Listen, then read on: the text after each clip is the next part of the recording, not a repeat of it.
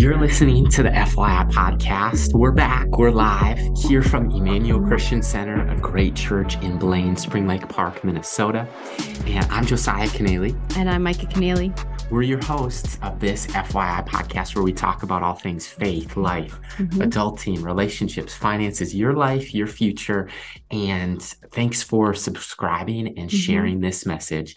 Those two things mm-hmm. truly help us reach more listeners with the message of FYI, which is the message of Jesus. And right. today's question we'll kick it to you. Hello, FYI. My name is Caitlin, and I am just wondering how you fight the lies of the enemy during a single season about not being good enough. Oh, today's question, it's a good one. It says, How do you fight the lies from the enemy during a single season about not being good enough? Sheesh. Wow. Well, let me say, I always say this, I feel like, but you're not alone. And that's something that I think our audience needs to know that you are not the only one wrestling or struggling or pondering this question. So thank you for being brave to recognize and understand that it is a lie from the enemy that you are not enough. Um, and being able to call that out even in the question of your own. So let's take a look at our verse of the day and then we'll kind of unpack this question. And we're going to come from Romans 12 2. Josiah, do you want to unpack that for us? Love to. One of our favorite verses, I really think it says, do not conform to the pattern mm. of this world, but be transformed by the renewing of your mind. Then you will be able yeah. to test and approve what God's will is, his good, pleasing, and perfect will.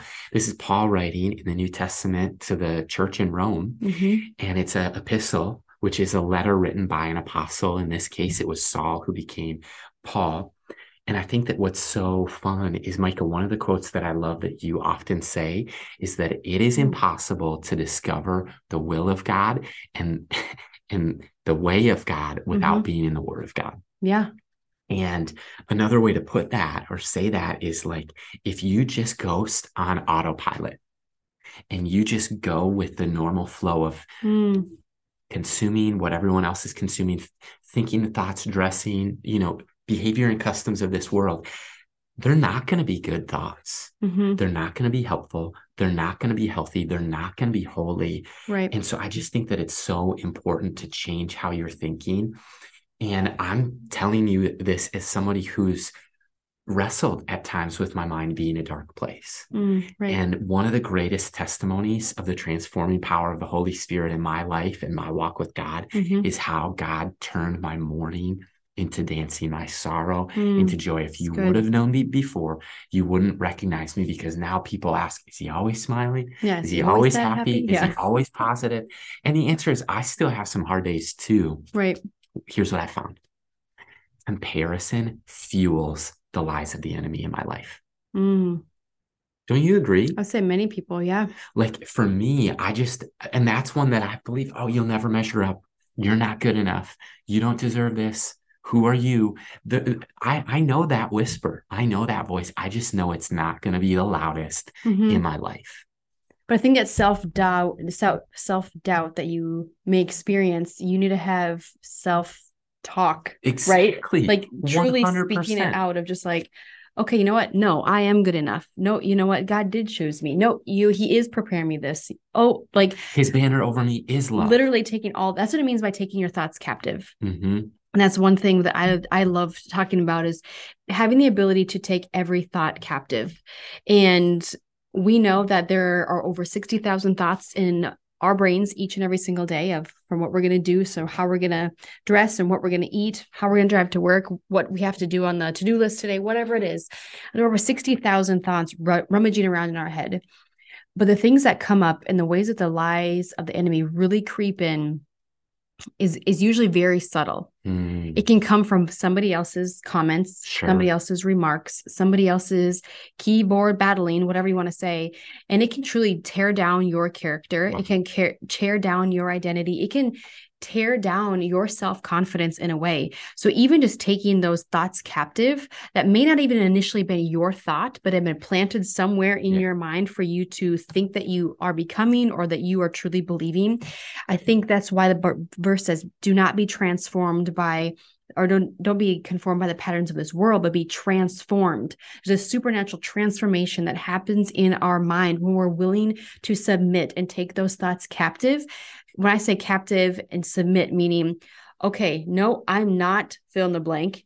I'm going to take it back to the word of God, take it back to who God says I am, and I'm going to combat that with exactly the opposite. Who does he say I am? I am able. I am confident. I am fill in the blank, whatever the word says, like replacing that negative thought and taking it captive. And then you'll be able to test and approve what God's will is. And God's will is for you to understand that you are good enough. No matter what season of life you're in, if you're single and you're wrestling with this thought, that you are good enough. And listen to me, male or female, I don't care who you are, where you're at, everywhere on the scale. You are good enough and you are worthy to be pursued by somebody who loves Jesus more than you.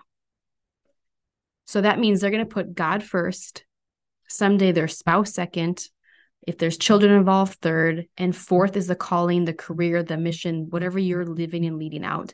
And I just want to ensure the fact that anything that we do, believe, participate in, adopt, adapt to in our singleness does one of two things. It will build us for the next age and stage of life in a positive way, or it will derail and prevent us from stepping into what God might have that next stage, quote mm-hmm. unquote, mm-hmm. of life, whether it could be relationship.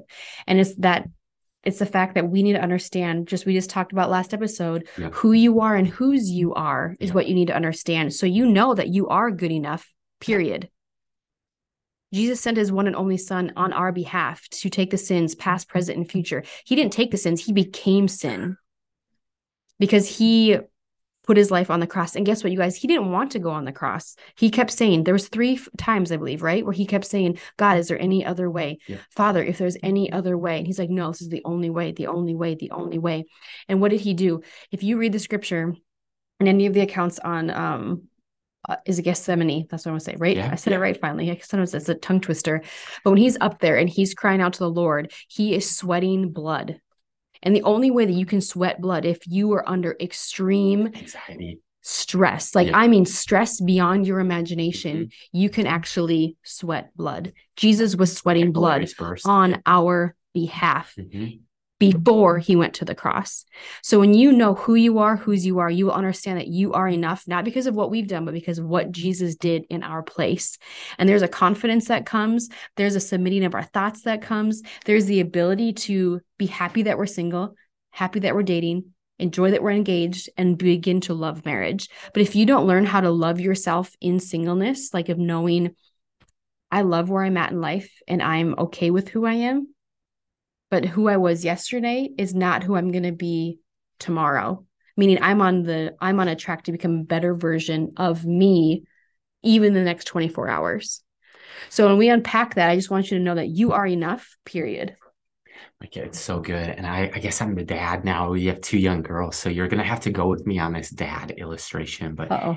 in our car, we got an oil change. And one of the things that they told me is, oh, you need a new air filter. And I said, I'll order it on Amazon right now. It'll be home in two hours or two days or whatever That's it was. the USPS is sending us. Oh. And, uh, and so what happened is, but here's the thing our filter sometimes in our car, it's called an air filter and it keeps debris, dust, and it keeps really gunk and garbage out of the engine. But it allows air to come in. We that that engine, part of how it fuels that octane with the with the gas and the combustion is fires, yeah. How it literally functions as an engine is those oxygen, and it brings in that gust in. But at the same time our minds mm. this is what paul's saying is you've got to have a filter for what you're thinking about. And for mm, some of you good. you have a dirty filter. You have a broken filter and you literally need to be transformed.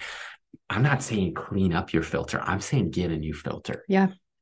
It's like yeah you can like spray the psh, psh, psh, and like take the hose it to and, it and, dust and it off. maybe get a couple weeks or months or miles out of but you need a new filter. Just like your car, you put an air filter in and you can see when it's effective mm-hmm. you need to change it sometimes you need to transform it and so i'm just telling you this mm-hmm. is where we get our filter is something else paul wrote in philippians 4 8 he says therefore whatever is pure mm-hmm. good noble level lovely excellent if it's worthy of praise think about that so mm-hmm. if it's this is literally here here okay, true.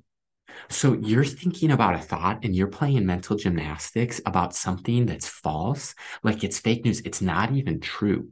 Mm-hmm. And you're spending how much of your time you're losing sleep over this, exerting this a lot of mental energy, having imaginary conversations over something that isn't true. Mm-hmm. And so mm-hmm. that's why you need a filter. And we mm-hmm. see it in mm-hmm. Philippians 4 8. That'd be another verse to memorize. But I just think that it's so important to overcome the lies of the enemy. Yeah. It's by turning down that voice and replacing it, turning, change the channel, turn up the volume on something different. And it is God's word. It mm-hmm. is what he says about us. It mm-hmm. is his way, his word, his will, because you are good enough. Until next time, this is the FYI podcast.